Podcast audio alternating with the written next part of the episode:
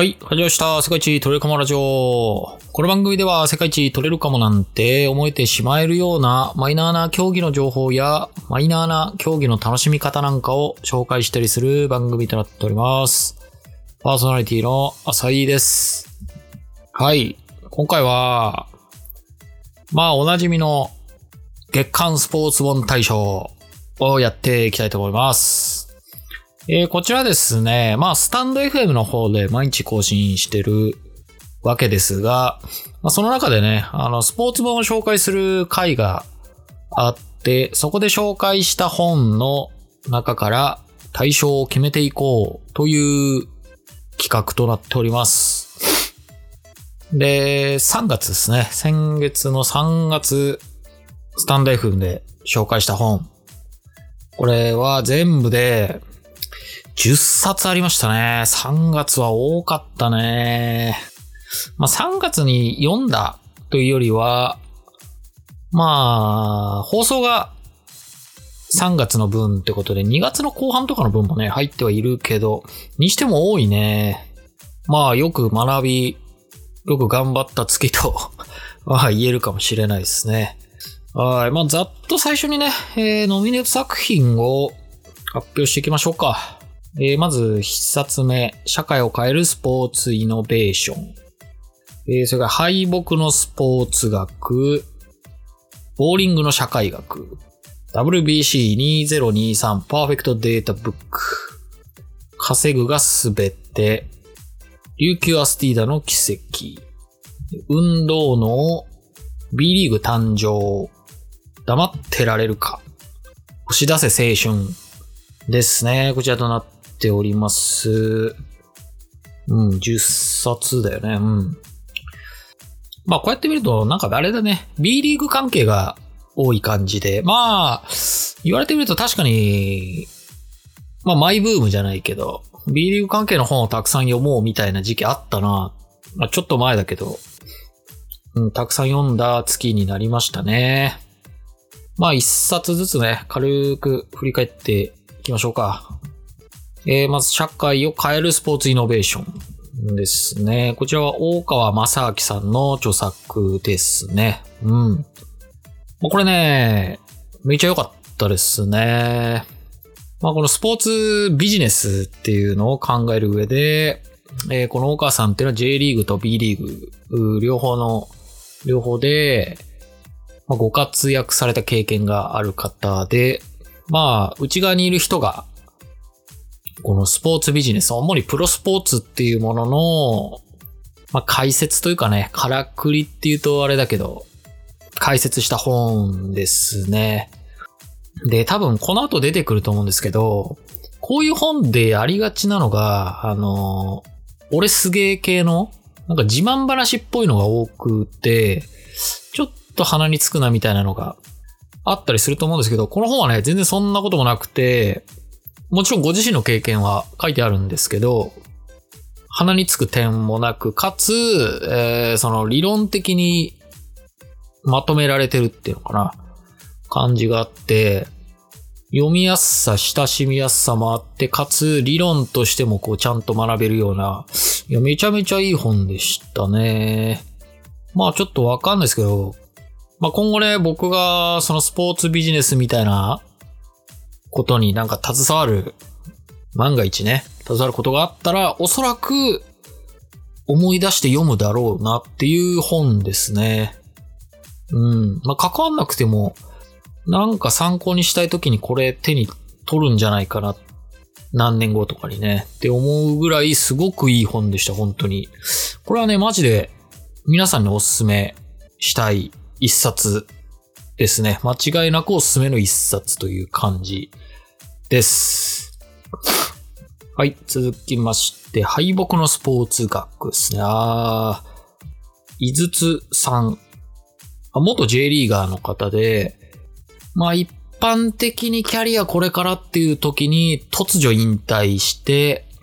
まあ一般人になるって言うとあれだけど、一般、まあさ、結局サッカー的な事業してる会社にはなるっぽいんだけど、まあそういったところに就職をした方の本なんかブログを元にしてるのかな？うん。まあ、とにかくね、いや、一般的には成功者と言われている J リーガーだけど、実際はね、その、一般の人と変わらないような苦悩だったり、立場だったりっていうところがあるっていうのがね、はっきりわかるっていう感じだよね。だからさっき言ったけど、俺すげえだろう本とはね、本当に真逆の感じで、あのね、そう、放送でも多分言ったけど、そうね、感情が揺さぶられるみたいな、とこがね、マジで一個もないんだよね。これ褒め言葉なんですけど、カタルシスっていうか、エモーションがかき立てられるみたいなとこがマジでなくて、あれだけこう、花形な、華々しい舞台の裏側とかには、こういうね、普通の日々っていうか、普通の光景っていうのが実は広がってるんだなっていうのがね、分かって、広がって自分の人生観みたいなのもちょっと見つめ直すきっかけにはなるような本かなという気はしますね。これもね、すごい良章でした。おすすめです。はい。じゃあ続きまして、ボーリングの社会学ですね。はい。これね、笹尾先生の本ですね。まこの笹尾慎太さん、あの、この本とは別でね、あの、論文読んで紹介するみたいな、あの、回でも、こちらの先生の論文紹介したりしたんですけど、このね、タイトルがね、やっぱいいよね。ボーリングの社会学っていうさ、え、ど、何？どういうこと？みたいな。まあ、ジャケ買いに近いような感じで買って読みましたけど、あなかなか興味深かったですね。うん。まあ、これは主にボーリングっていうものが、こう、普及する過程で、ボーリングはレジャーなのか、それともボーリングはスポーツなのかっていうところのズレが、まあ、業界内であって、で、それが具体的にコンフリクトして、で、損失を生み出したっていうのがね、面白いし、珍しいなっていう風に感じましたよね。これ放送でも言いましたけど、やっぱりボーリングっはスポーツかレジャーか微妙っていうのはわかるんだけど、他にもやっぱそういうものって多いと思うんですよ。例えばね、僕好きなロードレース。自転車のロードバイクを使った競技、レジャーなのかスポーツなのかって結構微妙だし、あとウィンタースポーツのね、スキー、スノーボードとかさ、まあ最近オリンピック競技にもなったスケートボードとか、まあその辺ってのもスポーツなのか、レジャーなのか、結構怪しいと思うんですよ。あとダーツとかビリヤードとかね、その辺とかもかなり怪しいけど、実際おそらくどうなんだろう。そのレジャーかスポーツかで、その全国団体みたいなのが衝突しちゃって、ね業界全体にマイナスの力が働いちゃったみたいなのって、あんまりないんじゃないかなっていうふうに個人的には思うんで、そういう事例がね、実際あったっていうのが、興味深いなと思いましたね。もしね、わかんないけど、今挙げた競技の 団体の方で、いや、うちの業界コンフリクトを起こしてんだよ、みたいな方がいたらね、これ読んでみるといいかもしれないですね。結構参考になる部分は多いんじゃないかなっていうふうに、えー、外野からは感じました。はい。まあ実際その、まあこのね、ラジオでも取り上げてるマイナースポーツっていうのは、まあ、このコンフリクトが起きるほど大きいものっていうのは基本的にないけど、今後発展させていく上で、この辺の立ち位置っていうのは、ある程度はっきりさせた方がいいんで、どうなんだろうね。まあ、こういうコンフリクトで団体が衝突するっていう事例も実際あるよっていうのを知っておくだけでだいぶ違うかなとも思ったりしました。まあ、そんな感じかな。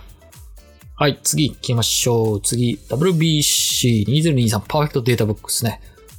まあ、これは特に言うことはないですね。まあ、盛り上がりましたね、WBC ね。まあ、個人的には、台湾代表をね、すげえ応援して、めちゃめちゃね、詳しくなったような気が するし、実際ね、面白い試合も多かったし、で、結局ね、日本代表が優勝したりして、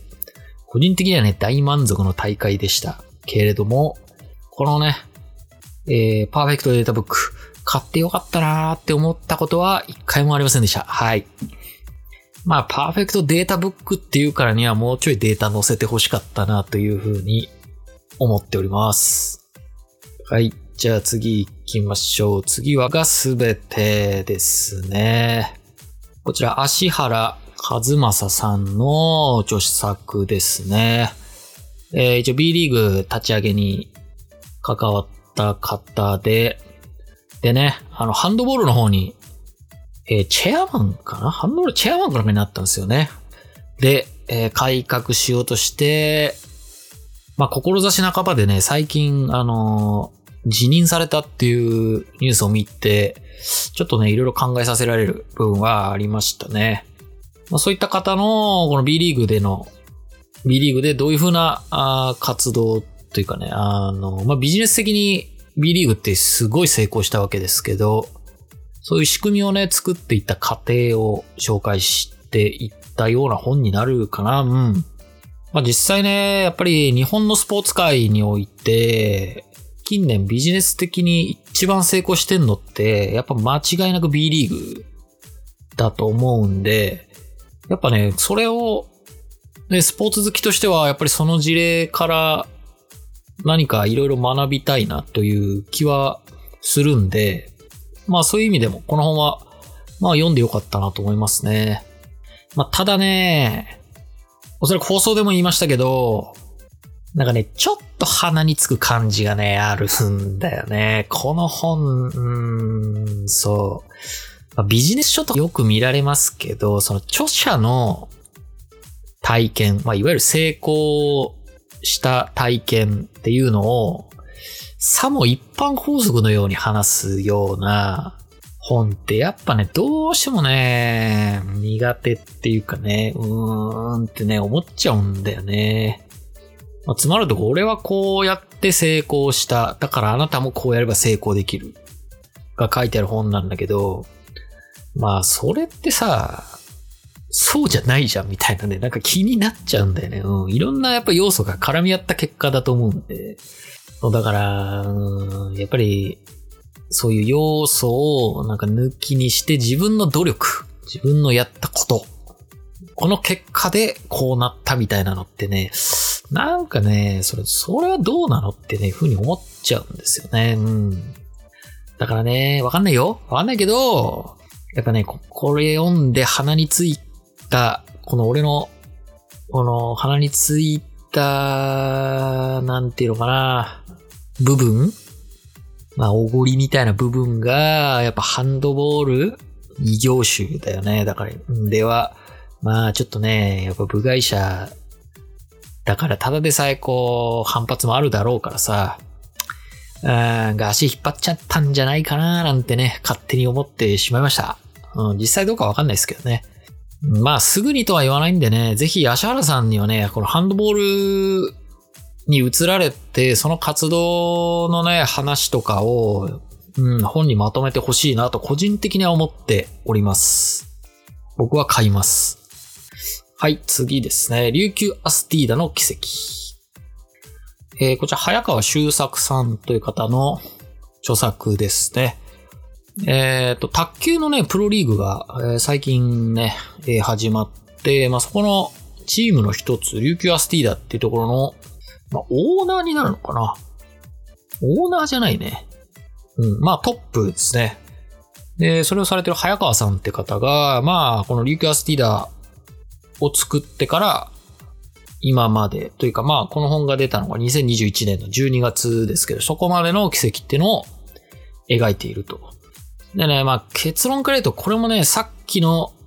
稼ぐが全てと同じですね。はっきり言って。まあ、この早川さんの、この成功までの道のりっていうのが、誇らしげに書いてあるっていう感じの、まあ、本ですね。まあ、おそらく、まあ、足原さんもそうですけど、すっげえ優秀な方なんだと思います。この早川さんも。まあ、実際本に載ってるね、えっ、と、まあ、お金、スポンサー獲得術。スポンサー獲得の、まあ、腕力みたいなのが多分ね、ものすごいものがあるんだと思います。短期間でとにかくお金を集めるっていうことに関しては、相当な腕があるし、で、実際プロスポーツの世界でこういう方っていうのは、おそらく必要とされてるであろうと思います。まあ、ただね、さっきの B リーグ以上にどうなのって正直思っちゃった部分は、あの T リーグ、この卓球のプロリーグっていうものの、なんかね、可能性というか、をね、全く感じられなかったんだよね、この本の中からは。まあ、卓球というものの魅力とか、まあ、それがプロリーグとしての可能性がどれぐらいあるとか、なんかね、そういう話が、本当ね、ほとんど出てこなかったたんだよね。だから、なんかそこにすごい違和感持っちゃって、で、プラスで、なんかそのスポンサー獲得の方法とか載ってるんだけど、じゃあ具体的に、この、琉球アスティーダーの T リーグのプロチームとしての収益を上げるポイントってどこなのかってのも、正直、僕の頭ではわからなかったんですよ。なんかね、すごい消化不良に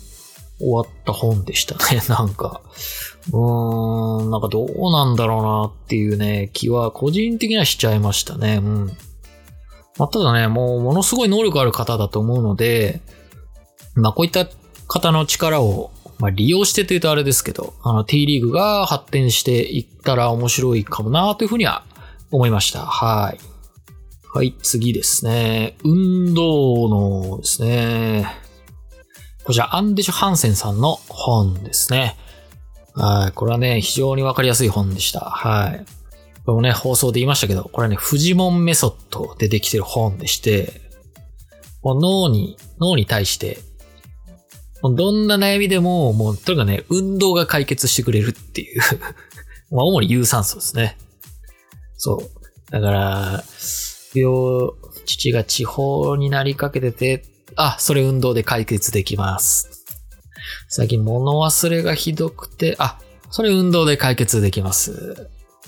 最近、あ、それ運動で解決できます、みたいな、もうとにかくね、もう、もうこれしか書いてないです、もう。もう運動で全てが解決するという本ですね。だね、うん。うん、すげえ、すげえって思った、これもう。えまた？え、また？みたいな。またですか？あ、そうですかはいはいはい、みたいな。まあもちろんね、ギャグ本ではないんだけど、まあちゃんとね、この、エビデンスもちゃんと載せてる本で、まあ著者の方もね、えっ、と、まあお医者さんの方なんで、まあ、そういった論理的なところに、あの、基づく本ではあるんですけど、結果として出来上がったものはね、もう完全にこれギャグ、ギャグ本 と 言って差し支えないような、あの、ものでしたね。あの、いや、あの、とにかくね、ちょっと読んでみてほしいって感じですね。おすすめというかね、うん、ちょっとね、笑って、俺は途中で笑えてきちゃったから、皆さんがどう感じるのかっていうのを知りたいという意味で、はい。まあ、ぜひ読んでほしい一冊ですね。はい。続きまして、B リーグ誕生秘話ですね。うん。この本はですね、えーまあ、大島さんの著作なんですけど、これ、副題が日本スポーツビジネス筆史。筆史の筆はね、あの、乃木編に必殺の筆。えー歴史の詩ですね。表にあんま出ない話っていうのをここに載せているんですよね。で、これ他の、まあ別にあんま読んだことないけど、その B リーグ本の中で、この本がね、おそらくと、あの、異質なところは、実際 B リーグが発足する、本当にやることになるまでがすげえ長いんですよ。その B リーグ前の、ね、あの、日本のリーグが分裂してる時期とか、その辺のことがすごい詳しく書いてあって、で、やっぱりね、一つになれないんだよね。みんなが一個になって、プロリーグやった方がいいって、みんな分かってんだけど、でも一つなれないっていう、このね、このね、苦悩で、それぞれの、あのー細かいところで見ると、みんなね、こう、最適な動きしてるっていうのかな。でね、やっぱ社会人になってさ、これ見るとね、もう、ぐさぐさ刺さるんだよね、なんかもう。もう、身動き取れなくて、もうどうにもなんないっていう、そう、状況が、まずあって、でも、そこで、ノウハウみたいなのは確実に溜まってて、で、そういうもうどうにもなんないえーって時に、現れたのが、川淵三郎というね、この剛腕の凄まじい力を持ったリーダーが現れて、で、プラスでね、無視できないのは、外圧外からの圧力。実際オリンピックに出さないからな、このまんまでっていう風に言われた圧力と、そこに現れた確かな手腕を持ったリーダーっていうのが、奇跡的に噛み合って、とんでもない奇跡を生んだっていう本なんだよね。そう、だからね、まあ、前に紹介した稼ぐがすべて、まあ、こればっかね、出すのも申し訳ないんだけど、やっぱこれと比べると、この B リーグ誕生っていうのは、あやっぱね、俺はいい、うん、刺さったね。うん、とにかくもう、なんかね、わかる。うわその苦しさとかがね、すげえ伝わってくんだよね。で、誰が悪いとかでもなくて、なんかね、もう、うわあーみたいな気持ちになるんで、とにかくね、あの、なんかの解決策が欲しいみたいな人はね、逆にここういう本読んだ方がいいと思いますね。少しずつのズレがもう決定的な、気づくと決定的に悪くなってるっていうね。いやー、ほんとね、胸に来る本でしたね。まあ、この大島さんの取材力みたいなのも素晴らしいなと思うんで、まあ、ちょっとね、この方の本、他にも、他にもね、機会あれば読んでみたいなというふうに感じました。はい。次、黙ってられるか。これ、川内さんの、ね、新書でさらっと読める本ですね。まあ、本当にね、あの、言いたいこと言ってる感じですね。もう好き放題言いたい放題言ってるような感じで。うん、あのね、サクッと読めるし、おすすめですね。特に最後の、あの、鍋つね、読売グループのボス、渡辺恒夫さんとの対談とかはね、もうかなり面白かったですね。うん。まあ、これね、放送で2回に分けてやったりしたんで、もう特にね、話すことはないです。あの、あおすすめです。はい。次行きましょう。最後ですね。押し出せ青春。まあ、これもあんま話すことねえな。まあ、相撲の小説ですね。まあ、すっげえ面白い小説っていうことでは、まあ、ぶっちゃけないんですけど、まあ、相撲業界の中に生きる力士っていう人が、まあ、等身大で描かれてて、まあ、相撲好きな人とかはね、読んでて面白いんじゃないかなと思いますね。あの、アマゾンだと今文庫本1円で売ってるんで、あの、まあ、1円の価値はあるかなっていうふうに思います。はい。まあ、普通にね、小説としても、まあ、あのー標準的な面白さはある本なのでおすすめです。はい。ということで、なかなかと紹介してまいりましたが、この中で対象を決めたいと思います。はい。では、対象は、社会を変えるスポーツイノベーション、こちらでございます。おめでとうございます。大川先生のこちらの著作となっております。まあこれはね、まあこの放送の中でね、絶賛したように、すげえ良かった。とにかく。うん。まあ現場で働かれた方でしか書けない、まあ息遣いが聞こえるようなリアルなところと、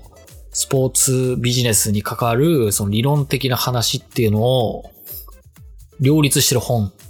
ですね。だからなんか折に触れてまた参照したい本なのは間違いなくて、まあこれってある意味本に対しての最高の褒め言葉だと思うんですけど、本当にね、そういう本。まあ、とにかくね、これはね、マジで、